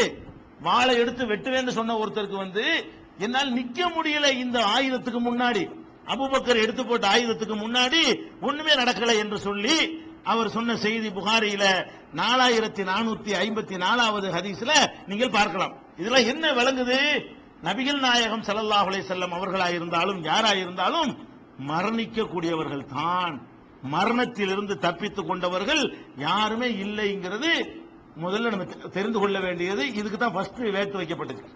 இந்த கொள்கை தான் முத முதல்ல இஸ்லாத்துல பெரிய முதல் முதல்ல ஏற்பட்ட கெட்ட கொள்கை அது. இதான். ஆனால் வந்தபடியே மதீனாவை பொறுத்த வரைக்கும் நீங்கிருச்சு. வேற யாரால் நீங்கள மதீனாவுல ஒரு அபுபக்கர் இருந்ததனால் அவர் இருந்த அந்த மக்களை கரெக்ட் பண்ணதனால் அப்ப வந்த ஆபத்து அப்பவே விலகிவிட்டது. எல்லாரும் சரியான கொள்கைக்கு உடனே திரும்பி விட்டார்கள் ஆனால் மற்ற மற்ற சுற்று வட்டார கிராமங்களில் இருந்தவர்களுக்கு எது என்ன? மூத்தாயிட்டாரா? மூத்தா மூத்தானால் இறை தூது தன்மைக்கு எதிர்ப்பு நினைச்சிட்டாங்க எல்லாம் மூர்த்தது எல்லாம் மதம் மாறி. திரும்ப பழைய ரூட்டுக்கு நினைச்சிட்டாங்க நிறைய பேர் திரும்பி போயிட்டாங்கன்னு பாக்குறோமே. அப்ப இதுதான் முதன் முதல்ல நடந்த ஆபத்து. இதை புரிந்து கொள்ளணும். ஃபர்ஸ்ட் என்ன செய்யணும்? அல்லாஹ் குரான்ல சொல்லி காட்டுகிறான் அந்த ஆயத்திற்குள்ள அபுபக்கர் வாசி காட்டின ஆயத்து. அது வந்து மூணு நூத்தி நாற்பத்தி நாலு நீங்கள் எடுத்து பாத்துக்கலாம் அபுபக்கர் ஒரு வசனத்தை வாசி காட்டினாரா இல்லையா? உமா முகமது இல்லா ரசூல்னு அந்த வசனம் வந்து மூணு நூத்தி நாற்பத்தி நாலு நீயும் மையத்து அவர்களும் மையத்துன்னு வாசி காட்டினாரா இல்லையா? அது முப்பத்தி ஒன்பதாவது அத்தியாயத்துல முப்பதாவது வசனம். இது மாத்திரம் இல்லாம குரான் முழுசு நீங்க தேடி பார்த்தீர்களே ஆனால் நஹுனு கத்தர்னா பைனக்குல் மௌத். உங்களுக்கு மத்தியிலே மௌத்தை நாம் விதியாக ஆக்கி வைத்திருக்கிறோம். மௌத்திலிருந்து யாரும் தப்பிக்க இயலாது. ஒமானகுனுபி மஸ்பூகீன். நம்மை நீங்கள் வென்றுவிட முடியாது. மௌத்திலிருந்து தப்பிச்சு என்னைய உங்களால் ஜெயிக்க இயலாது என்று அல்லாஹ் திருமறை குரான்ல 56 ஆறாவது அத்தியாயத்தில் அறுபதாவது வசனத்தில் சொல்கிறான். குல்லு நப்சின் ராயகத்துல் மௌத். ஒவ்வொரு ஆத்மாவும் மௌத்தை சுவைக்கக்கூடியதுதான். எந்த ஆத்மாண்டா மௌத்தை சுவைச்சுதான் ஆகணும். இந்த கருத்தை திருக்குறான்ல இருபத்தி ஒன்னாவது அத்தியாயத்துல முப்பத்தஞ்சாவது வசனம் இருபத்தி ஒன்பதாவது அத்தியாயத்துல ஐம்பத்தி ஏழாவது வசனம் மூணாவது அத்தியாயத்துல நூத்தி எண்பத்தி அஞ்சாவது வசனம் இதுல எல்லாம் ஒவ்வொரு ஆன்மாவும் மௌத்த சுவைக்கணும் அப்படின்னு எல்லாம் சொல்லி காட்டுகிறான். இன்னொரு இடத்துல எல்லாம் சொல்லி காட்டுகிறான் ஐனமா தக்கூணும் எதிரிக்கும் மௌத். நீங்கள் எங்கே இருந்தாலும் உங்களை மௌத்து அணுகியே தீரும். உளவு குந்தும் புரூஜிமும் செய்யதா வலுவான கோட்டைக்கு உள்ள நீங்கள் இருந்தாலும் இரும்பு கோட்டைக்குள்ள இருந்தாலும் சரியே மூத்துல தப்பிக்க இயலாது என்று நாலு எழுபத்தெட்டுல சொல்றான். இதெல்லாம் எதை விளக்குதுன்னு கேட்டா நபிகள் நாயகம் ஸல்லல்லாஹு செல்லம் அவர்களாக இருந்தாலும் மகானாக இருந்தாலும் பெரியார்களாக இருந்தாலும் அவர்கள் மரணித்தே தீர்வார்கள். மரணித்தே தீர மாட்டார்கள் என்பதுதான் முதல் ஏற்பட்ட கொள்கை குழப்பம். இஸ்லாமிய வரலாற்றிலே முதன் முதல் ஏற்பட்ட மார்க்கத்தின் பெயரால் ஏற்பட்ட கொள்கை குழப்பம் எது? நல்லடியார்கள் சாவ மாட்டார்கள். இறை தூதர்கள் சாவ மாட்டார்கள். இதனுடைய தொடர்ச்சி ரொம்ப காலம் வந்துட்டு இருந்துச்சு. ஒவ்வொரு காலகட்டத்திலையும் அலிகள் இல்லாமல் மௌத்தா போலன்னு சொன்னாங்க. அது ஒரு காலகட்டம். அவருடைய ஆட்சி காலத்துல அவர் கொல்லப்பட்டு விட்டார் உலகத்துக்கே தெரிய கொல்லப்பட்டார். அந்த சம்பவம் பின்னாடி வரும். அவர் தெரிஞ்சு கொல்லப்பட்டிருந்தும் கூட என்ன பண்ணிட்டாங்க? அவரை யாரும் கொல்லவில்லை. அவர் கொல்ல முடியாது. இன்னைக்கு வரைக்கும் ஆயாத்தில் சுத்திக்கிட்டு இருக்கிறாரு என்று சொல்லக்கூடிய காட்சிகள். அதே மாதிரி சில மகான்கள் சில பெரியார்கள் ஒவ்வொரு அவுளியாக்கள் பேரெல்லாம் சொல்லி அவங்க எல்லாம் என்ன செய்யறாங்க சுத்திக்கிட்டே இருக்கிறாங்க. யாரும் மூத்தா போக கிடையாது. நீங்க யாக்குத்துமா ஓதுங்கள்? உடனே அவர் அன்னைக்கு இருந்த அந்த விதை இன்னைக்கு வரைக்கும் இருக்கு பத்தியா ரசுல்லா காலத்துல இந்த அந்த தோன்றி மூத்த ஆவாங்கன்னு ஜட்ஜ்மெண்ட் பண்ணி சமாதி கட்டியாச்சு. ரசுல்லாவும் மூத்தா போயிட்டாங்க. இந்த கொள்கைக்கு சமாதி கட்டியாச்சு. எந்த கொள்கைக்கு? இறை தூதர்கள் மூத்தாக மாட்டார்கள்ங்கிற கொள்கை இருக்குல்ல. அந்த கொள்கைக்கு அபு அபுபக்கரால் என்ன செய்யப்பட்டுச்சு? சமாதி கட்டப்பட்டு ஒட்டுமொத்த சமுதாயம் ஒரு சீலை வச்சு ந- நபியா இருந்தாலும் மௌத்தாய் தீரணும் என்று முத்திர வச்சுட்டாங்கல்ல. அந்த முத்திர வைக்கப்பட்ட அந்த கொள்கையை கெடுக்கக்கூடிய கொள்கைகள் இன்றைக்கு இருக்கிறதா இல்லையா? இந்த மூழுது ஓதுற அஜத்துமார்கள்ட்ட போய் கேளுங்க. என்ன சொல்லுவாங்க? நீங்கள் மூழுது ஓதினால் அந்த சபைக்கு ரசூல்ல ஆஜராகிறார்கள். அட பாவிகளா இதுக்கு அதுக்கு என்ன வித்தியாசம்? நீங்க 72 ரெண்டு கூட்டத்தில் எங்க இருக்கு? நல்லா விளங்குதா? முத முதல்ல ஏற்பட்ட கூட்டம் அந்த கூட்டம் தான் இந்த கொள்கை குழப்பம் தான் இந்த குழப்பத்தை இன்னைக்கு இவ்வளவு தெளிவுக்கு பிறகும் கடைபிடிச்சிட்டு இருக்கிறாங்களா இல்லையா? அதே மாதிரி அப்துல் கார் ஜிலானிய துன்பம் வரும்போது நம்ம கூப்பிட்டோம்னு சொன்னா ஆயிரம் முறை கூப்பிடணுமா? உடனே ஸ்பாட்ல வந்துருவாராம். ஒமையுனாதி நாதிசுமி அல்பம்பி ஹல்வத்திஹி அசுமம்பி ஹிம்மத்திஹி சர்மல்ய அபுவத்திஹி அஜப்துஹு முன் முஸ்ரியம் மின்னஜிலி தாவத்திஹி சொல் எதுவும் யா அப்துல் காதிர் முஹித்தீனி யார் ஒருத்தன் என்னை வந்து துன்ப துன்பமான நேரத்தில் அழைக்கிறானோ ஆயிரம் தடவை அழைத்தானேயானால் உடனே நான் வருவேன். இந்த சமுதாயம் நம்புகிறது மூழுது சபைக்கு ரசுல்லா வருவார்கள் மீலாது சபைக்கு ரசுல்லா வருவார்கள். அப்துல் கார் ஜிலானிக்கு குத்துபியத்துங்கிற திக்கிற ஓதினால் அவர் அந்த இடத்துக்கு அவர் வருவார். அவ்வளவு வேண்டியதில்லை. அப்படி இப்படி இறக்கிட்டு ரசுல்லாட்டு இருந்து அப்துல் கார் ஜிலானிக்கு இறக்குனாங்களா? அதுவும் நிக்கல. அப்புறம் நம்ம அப்பம் பாட்டெல்லாம் கொண்டு வந்துட்டாங்க. நீங்க மூத்தா போனாலுக்கு பாத்தியா கொடுக்காவிட்டால் அந்த ஆவி உங்களை வந்து சுத்தும். அவர் வர்றாராம். அப்ப ரசுல்லா வருவாங்க. அப்துல் கார் ஜிலானி வருவாரு. இறந்து போன ஆவிகள்லாம் வரும் அதனால எங்களுக்கு பாத்தியா காசு கொடுங்க. நாங்க ஓதி வரட்டி விட்டுருவோம். பாயிண்ட் வழங்குற உங்களுக்கு. இந்த கொள்கை இறந்து போன ஒருத்தர் வந்து இந்த உலகத்திற்கு வர இயலாது என்பதை அல்லாவுடைய ரசூலை வச்சு நிரூபிச்சு காட்டின பிறகு நபிகள் நாயகத்தை சொல்லி ஆதாரத்தை காட்டி ஒட்டுமொத்த சமுதாயமும் சேர்ந்து இஜிமா இஜிமான்னு பேசுறாங்களே. ஏகமானதான தீர்மானம் இஸ்லாமிய வரலாற்றுல ஏகமானதான தீர்மானம் ஒன்று நடந்திருப்பதாக இருந்தால் இது ஒண்ணுதான். இஸ்லாமிய வரலாற்றுல சஹாபாக்கள் இடத்துல ஏகமானதா எல்லாரும் சேர்ந்து ஒரு கருத்துக்கு வந்தார்கள் என்றால் இதுதான் அல்லாவுடைய ரசூலும் மௌத்தாவார்கள். ரசூல் மௌத்துக்கு அப்பாற்பட்டவர் இல்லை. இது ஏகமானதான தீர்மானம். குரான்ல அப்படித்தான் இருக்கிறது. அல்லாவுடைய ரசூலுடைய ஹதீஸ்ல அப்படி இருக்கிறது. அபுபக்கர் தான் சொல்கிறார். ஒட்டுமொத்த சமுதாயமும் அதுல ஏகமானதான கருத்துக்கு வந்தது. அதை இன்றைக்கு குழி தோண்டி புதைக்கிறார்களா இல்லையா? அப்ப இந்த கொள்கை குழப்பம் இனி ஒரு காலத்தில் வராமல் நம்ம என்ன செய்யணும்? பார்த்து கொள்ள வேண்டும். அதே நேரத்தில் ஒரு சந்தேகம். இதை சொன்ன உடனே அறகுறையா சொல்லிட்டு போனோம்னு வைங்க. வேற வேற மாதிரியான சந்தேகங்கள் உங்களுக்கு வரும். முக்கியமா இதுல ஒரு சந்தேகம் வரும். இந்த சந்தேகம்? இதுல இருந்து இப்ப ஈசா நபி சொல்ல மூத்தா போயிட்டாங்க. அடக்கம் பண்ணியாச்சு. அதுக்கு முந்தி எல்லாரும் மூத்தா போயிட்டாங்க. அடக்கம் பண்ணியாச்சு. அலி மூத்தா போயிட்டாரு சரி மூத்தா போயிட்டாரு. அப்துல் காஜிலன் மூத்தா இல்ல மூத்தா போயிட்டாரு. இப்படி எல்லாம் சொல்லக்கூடிய நீங்க அப்ப அலி ஈசா நபி மூத்தாவலன்னு சொல்றீங்களே? ஒரு சம- ஒரு டவுட் வருதுல இவ்வளவு சொல்லக்கூடிய நம்மளே என்ன கருத்தை சொல்றோம்? அப்ப இது அந்த கொள்கை குழப்பத்தில் அடங்குமா அடங்காதா? விளங்கணும்ல. நபிமார்களாய் இருந்தாலும் மூத்தாய் விடுவார்கள் என்பதுதான் சரியான கொள்கையாய் இருந்தால் இந்த அடிப்படையில் நம்ம இருந்தா என்ன முடிவுக்கு வரணும்? ஈசா நபியும் மூத்தாயிட்டார். அவர் நபி. அவர் மூத்தாவல் என்று சொன்னார் அப்ப நபிகள் நாயகத்துக்கு சொன்னதெல்லாம் என்ன ஆச்சுப்பா? கேள்வி வருமா இல்லையா? அப்ப ஈசா நபி மூத்தாயிட்டாங்களா இல்லையா? அப்படி என்றால் நாம நம்புகிறோம். நாம நம்முடைய கொள்கை என்ன என்று கேட்டால் குரானையும் ஹதீஸையும் அடிப்படையாக கொண்டிருக்கிற நாம் நம்புகிறோம். ஈசா நபி மூத்த ஆகவில்லை. ஆனால் மூத்த ஆவாரு. மூத்த ஆவல. ஆனால் எல்லாரும் மூத்தாவணுங்கிற விதிக்கு ஏற்ப அவர் ஒரு நாள் மரணிக்க போகிறார். இனி மூத்தாவார் என்று நம்ம நம்புறோமே தவிர இன்றைய தேதியில் அவர் என்ன செய்யல? மூத்த ஆகல என்று நம்ம நம்புகிறோம். இப்ப முரண்பாடு மாதிரி உங்களுக்கு முரண்பாடு தான். முரண்பாடு மாதிரி என்ன? இது முரண்பாடே தான். எது முரண்பாடு? நபிமார்கள்லாம் இறந்து போய் விடுவார்கள் என்று ஒரு பக்கம் சொல்லிவிட்டு ஈசா நபி மூத்த ஆகவில்லை என்று இன்னொரு பக்கம் சொன்னால் ரெண்டும் நேரா என்ன செய்யுது முரண்படத்தான் செய்கிறது. அப்ப இது சம்பந்தமா இந்த முரண்பாடுக்கு என்ன காரணம்? ஏன் ஈசா நபிக்கு மட்டும் நம்ம வந்து விதிவிலக்கு கொடுக்கிறோம் கேட்டால் நபிகள் நாயகத்துக்கு கூப்பிட்டு அல்லாஹ் சொல்லிவிட்டான். என்ன சொன்னா? இன்னக்க மையத்தொன். நீ மையத்து.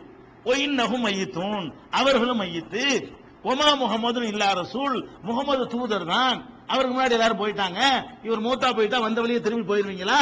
என்றெல்லாம் அல்லாஹ் வந்து கேட்டுவிட்ட காரணத்தினால் நபிகள் நாயகத்தினுடைய மூத்து குரான் மூலமாக பேரை சொல்லியே உருவாகிவிட்டது. ஈசா நபியை மட்டும் நம்ம ஏன் டிஃபரெண்டா நினைக்கிறோம் என்று கேட்டால் அவர்களுக்கு அல்லாஹ் விதித்த விதியிலிருந்து ஒரு தற்காலிகமாக விதி விலக்கு நிரந்தர விதிவிலக்கு இல்லை. மூத்துல இருந்து யாருக்கு விதிவிலக்கு இல்ல. கொஞ்சம் லேட்டா மூத்தாவார். அந்த விதிவிலக்கு தான். அல்லாஹ் என்னங்கிறான் ஈசா நபிக்கு தற்காலிகமாக அல்லாஹ் விதிவிலக்கு கொடுத்திருக்கிறான். அந்த ஒரு ஆளை தவிர யாரா இருந்தாலும் மூத்தாய் விட்டார்கள் நம்ம நம்பணும். அந்த ஒரு தூதரை தவிர எல்லாரும் மூத்தாய் விட்டார்கள் நம்பணும். அது என்ன விதிவிலக்கு என்பதை தெரிந்து கொள்வதற்கு முன்னால் பொதுவான ஒரு இஸ்லாத்தினுடைய அடிப்படை நீங்க விளைவிக்கணும் குரானை ஆய்வு செய்வதாக இருந்தால் ஹதீஸை ஆய்வு செய்வதாக இருந்தால் சில இடங்கள்ல பொதுவாக ஒரு விதியை எல்லாம் சொல்லுவான். சொல்லிவிட்டு அதுக்கு மாற்றமா ஒரு குறிப்பிட்ட நபரை பற்றி ஒரு குறிப்பிட்ட இடத்தை பற்றி ஒரு குறிப்பிட்ட பொருளை பற்றி அதுக்கு மாற்றமா சொன்னால் நம்ம எப்படி விளங்கிறனே அந்த விதியிலிருந்து விதியை ஏற்படுத்தின அல்லாஹ் விளக்கு அளித்திருக்கிறான் அப்படின்னு விளங்கிக்கிறணும் புரிந்து கொள்வதற்கு சொல்வதாக இருந்தால் குரான்ல இருக்கிறது. ஒவ்வொரு மனிதனையும் விந்து துளியிலிருந்து படைத்தோம். குரான்ல இருக்குது. எல்லாருமே என்னதான்? விந்தில் இருந்தான் படைக்கப்படுறான். எந்த ஒரு மனிதனாக இருந்தாலும் அவனுடைய மூளை என்ன? இந்திரியம் தான் கலப்பு விந்து துளியிலிருந்து நாம் படைக்கப்பட்டிருக்கிறோம். எல்லா மனுஷனும் படைக்கப்பட்டதா சொல்றான்ல? அதே நேரத்தில் ஹவ்வா அதிலேயே படைக்கப்பட்டாங்க. ஆதம் அதிலேயே படைக்கப்பட்டாரு. ஆதம் எல்லா மனுஷன் தான் வருது. இன்சான் தான் வருது. இன்சானுக்கு பூரா விந்து துளின்னு இருந்தாலும் முத மனுஷன் எந்த விதத்தில் படைக்கப்பட்டிருப்பான்? முதல்ல ஃபர்ஸ்ட் ஃபர்ஸ்ட் எல்லாம் படைக்கிறான. அது மண்ணில் டைரக்டாவோட படைக்கிறான். அவர் எங்க இருந்து படைக்கப்பட்டவர்? இல்ல. அவருடைய விந்து துளியில் இருந்து வேணா நம்ம படைக்கப்பட்டிருக்கோமே தவிர அவர் யாருடைய விந்து துளியில் படைக்கப்பட்டார்? ஆதம் அலைஹிஸ்ஸலாம் இல்ல. அப்ப ஆதம் அலைஹிஸ்ஸலாம் மண்ணால் படைக்கப்பட்டார்னு பிரத்யேகமா சொல்லப்பட்டதனால் நம்ம எப்படி விளங்கிடுவோம் ஆதமை தவிர. அனைவரும் விந்தில் படைக்கப்பட்டார்கள். விந்து துளியில் படைக்கப்பட்டார்கள் இருக்குல்ல. அந்த பொதுவான விதியையும் ஆதம் வந்து களிமண்ணால் படைக்கப்பட்டார் என்பதையும் இணைத்து ஒரு முடிவுக்கு வருவோம். ஆதம் தவிர மற்ற அனைவரும் அதே மாதிரி ஹவ்வா இருக்காங்கல்ல ஆதமுக்கு ஜோடியா அவங்களுக்கு விந்து துளியா? இல்ல. அவங்க எந்த ஒரு தாய் வயிற்றுலயும் அவங்க இருக்கலையே. அல்லாஹ் விழா எலும்பிலிருந்து படைத்ததாக சொல்லி காட்டுறான். அல்லாவுடைய ரசூல் அப்படித்தானே காட்டுறாங்க. அவரிலிருந்து படைத்தேன்னு அல்லாஹ் சொல்லி காட்டுறான்.